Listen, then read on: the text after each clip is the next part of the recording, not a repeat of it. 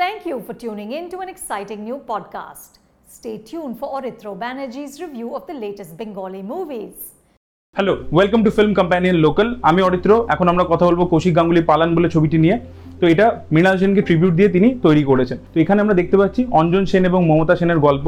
মানে যাদেরকে আপনারা খারিজে দেখেছিলেন। অঞ্জন দত্ত এবং মমতা শঙ্করই প্লে করেছিল এই দুটো চরিত্র। ক্যারেক্টার দুটোর ওই নাম ছিল। মানে সেম নামই রাখা হয়েছিল কোথাও একটা গিয়ে।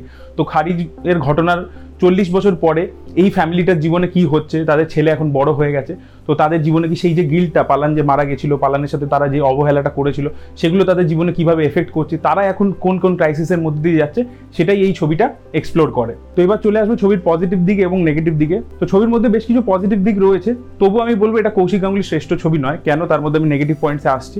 বাট পজিটিভ দিকে যদি কথা বলতে হয়, তাহলে বলব কিছু কিছু সিনের স্টেজিং ডিরেক্টর এত ভালোভাবে করেছেন, যেরকম ক্লাইম্যাক্সের যে সিনটা রয়েছে মানে একদম সিনেমা শেষ হয়ে যাচ্ছে তার আগে। সেটাকে যেভাবে সাইলেন্স দিয়ে উনি ডিজাইন করেছেন না, দেখবার মতো। সেই সিনটা রিমার্কেবল তারপর আরও একটি সিন রয়েছে, একটি বাড়িকে ভেঙে দেওয়া হচ্ছে। প্রমোটিং হচ্ছে আর কি।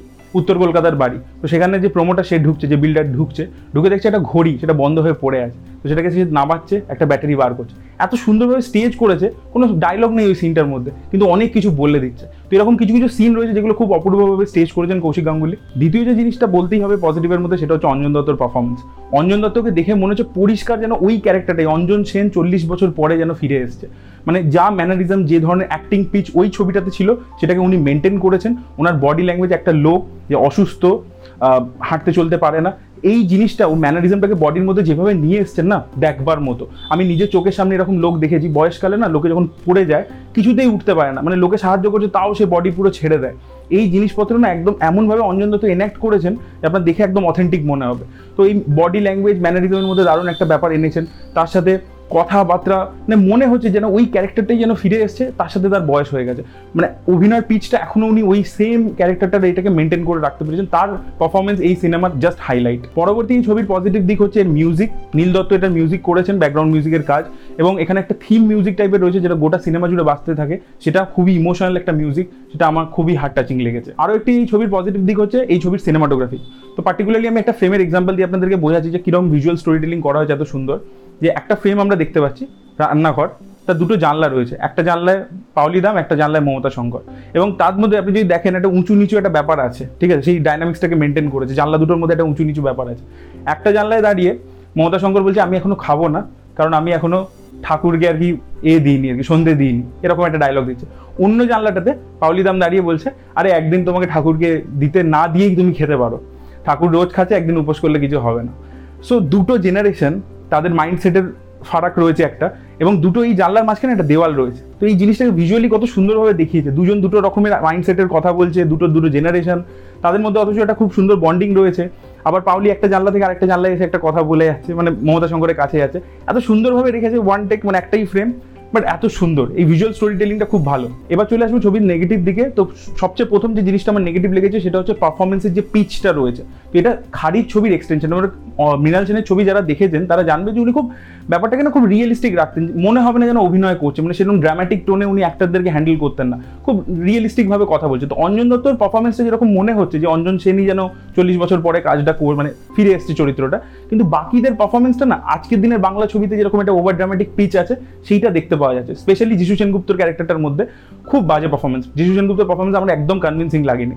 খুব মানে আর্টিফিশিয়াল মনে হয়েছে, ভালো লাগেনি। পাউলি দামের পারফরমেন্সও ভালো লাগেনি। এবং মমতা শঙ্কর কিছু সিনে ভালো করেছেন, কিন্তু কিছু সিনে তারও পারফরমেন্সটা না ওরকম ন্যাচারাল লাগছে না অঞ্জন দত্তর মতো, যেটা খারিজে ছিল। তো সেই জিনিসটা আমার মনে হচ্ছে যেহেতু এটা খারিজেরই এক্সটেনশন মানে এটা তো- অভিনয়ের যে পিচটা সেটা তো সেম থাকা উচিত। তো সেইটা একটা আমি দেখতে পেলাম না এই ছবির মধ্যে। আর দ্বিতীয় একটা জিনিস যেটা এই ছবির ক্ষেত্রে খুবই ডিসঅ্যাপয়েন্টিং সেটা হচ্ছে রিটেন লাইন্স কৌশিক গাঙ্গুলি অনেক ভালো ডায়লগস লিখেছেন, অনেক ছবিতে। তার থেকে এরকম পুয়ার ডায়লগস এক্সপেক্ট করিনি। মানে একই ডায়লগ ঘুরিয়ে ফিরিয়ে বলছে, প্রতিটা ডায়লগকে এক্সপ্লেন করতে হবে। এই ধরনের ডায়লগ কৌশিক গাঙ্গুলি কবে থেকে লিখতে শুরু করলেন? এগুলো আজকালকার দিনে যে ফ্যামিলি ড্রামা বাংলা ছবিগুলো আমরা দেখতে পাই, যেগুলোকে আমরা সিরিয়ালের এক্সটেনশন বলি, সেখানে দেখি আমরা যে ক্যারেক্টার্সগুলো এই ধরনের ডায়লগ বলছে। সেলফ এক্সপ্লেনেটারি ডায়লগস বলছে সেই সিরিয়ালগুলোর মধ্যে সিরিয়ালের এক্সটেনশনগুলোর মধ্যে। কিন্তু কৌশিক গাঙ্গুলি তো স্মার্ট ডায়লগসের জন্য নোন। এবং উনি যখন মৃণাল সেনকে ট্রিবিউট দিয়ে কাজটা করছেন, Mrinal Sen is always known for smart dialogues একদম কাট কাট কথা। সেখানে এত এক্সপ্লেনেটারি ডায়লগস প্রচণ্ড আর্টিফিশিয়াল মনে হচ্ছিল ন্যাচারাল একদম লাগেনি ডায়লগসগুলো আর সবচেয়ে বড় যে জিনিসটা আমাকে ডিসঅ্যাপয়েন্ট করেছে, সেটা হচ্ছে এখানে কোনো পলিটিক্যাল স্টেটমেন্ট নেই ছবিটার মধ্যে। মানে মৃণাল সেন মানেই হচ্ছে একটা পলিটিক্যাল স্টেটমেন্ট থাকতেই হবে। মৃণাল সেন যখন কোরাস অব্দি আপনারা যদি দেখেন মিড সেভেন্টিজ অব্দি ওনার ছবির মধ্যে প্রচণ্ড একটা ডাইনামিক্স রয়েছে, প্রচণ্ড এনার্জি রয়েছে। তখন উনি কন্টিনিউসলি সরকারকে প্রশ্ন করছেন। উনি লেফট আইডিওলজি তখন মানে কংগ্রেস গভর্নমেন্ট রয়েছে। তো কন্টিনিউসলি ওনার ছবির মাধ্যমে উনি প্রশ্ন করছেন। তারপরে সেভেন্টি সেভেনে ওনার, উনি যে সরকারকে পছন্দ করেন সেই সরকার এলো। তারপরের যে ছবিগুলো, সেগুলো না অত বেশি এনার্জেটিক ছিল না। এই খাড়ি, চালচিত্র সেগুলো অনেক ঘরের মধ্যে ঢুকে গেছেন কারণ ওখানে উনি ইন্ট্রোস্পেকশন করছেন। নিজেকেই নিজে ক্রিটিসাইজ করছেন। তাই জন্য এই যে ক্যারেক্টারটা অঞ্জন সেন নামটা হওয়ার কারণ হচ্ছে ওটা মৃণাল সেন নিজেই। উনি নিজেকে ক্রিটিসাইজ করছেন যে যারা এত সোশ্যালিস্ট কথাবার্তা বলছিল তারা কোথাও গিয়ে এখন নিজেরা কি করছে? তারা নিজেরাই বাড়ির মধ্যে একটা ডিসক্রিমিনেশন ক্রিয়েট করেছে। পালান একই বাড়ির মধ্যে থাকছে, নিজের ছেলে ভালো ট্রিটমেন্ট পাচ্ছে, পালান পাচ্ছে না। এটাই তো খারিজের বক্তব্য ছিল। আপনি যদি এক্সট্রাপুলেট করে দেখেন, দেখবেন সোসাইটিটা সেই সময় তো সেই টাইম স্পেসটাকে মৃণাল সেন দারুণভাবে ক্যাপচার করেছিলেন খারিজে। কিন্তু আজকের দিনে বাংলা সিনেমা তো টাইম স্পেসকে ক্যাপচারই করতে পারে না। কিছু এরকম ফিল্ম মেকার আছে, যেরকম Aditya Vikram Sengupta once upon time in কলকাতাতে করেছেন সেটা। কিন্তু এখানে আমি সেটা দেখতে পেলাম না। মৃণাল সেনকে ট্রিবিউট দিয়ে কাজ হচ্ছে, অথচ পলিটিক্যাল কন্টেক্স নেই। এখানে ছিল একটা স্কোপ ছিল প্রমোটিং নিয়ে। যে উত্তর কলকাতায় আমি যেহেতু নিজে থাকি, আমি জানি যে এখানকার প্রচুর বাড়ি আছে বিপজ্জনক বাড়ি বলে সেটাকে বন্ধ করে দেওয়া হয়, তারপর সেখানে ফ্ল্যাট হয়ে যাচ্ছে। সেই জিনিসপত্রগুলোকে দেখাবার, যদি দেখানোরই হতো, ছিল একটা প্লট পয়েন্ট কিন্তু সেটাকে ভালো করে উনি এক্সপ্লোর করেনি সেখানে তাহলে কীভাবে গভর্নমেন্ট ইনভলভ আছে গভর্নমেন্টের পার্টি পলিটিক্স সেগুলোকে দেখানো উচিত ছিল। শহরটার যাতে, সাথে আমরা যাতে এক্সট্রাপোলেট করতে পারি যে বৃহত্তর সমাজের ব্যাপারে কি কথা বলছে, সেই ব্যাপারটা একেবারে নেই এস্টাবলিশই হয়নি। আর দ্বিতীয় হচ্ছে, এই ছবিটার নাম অ্যাকচুয়ালি পালান আমি জানি না কেন রাখা হয়েছে। পালানের সাথে যে অবহেলাটা হয়েছে, সেটা কোথাও গিয়ে অঞ্জন দত্তর ক্যারেক্টারের সাথে যে হচ্ছে, সেটা কিন্তু নয়। সেটা ভালোভাবে এস্টাবলিশ হয়নি। যদি ডিরেক্টর দেখাতেও চেয়েছেন, সেটা এস্টাবলিশ হয়নি কিন্তু।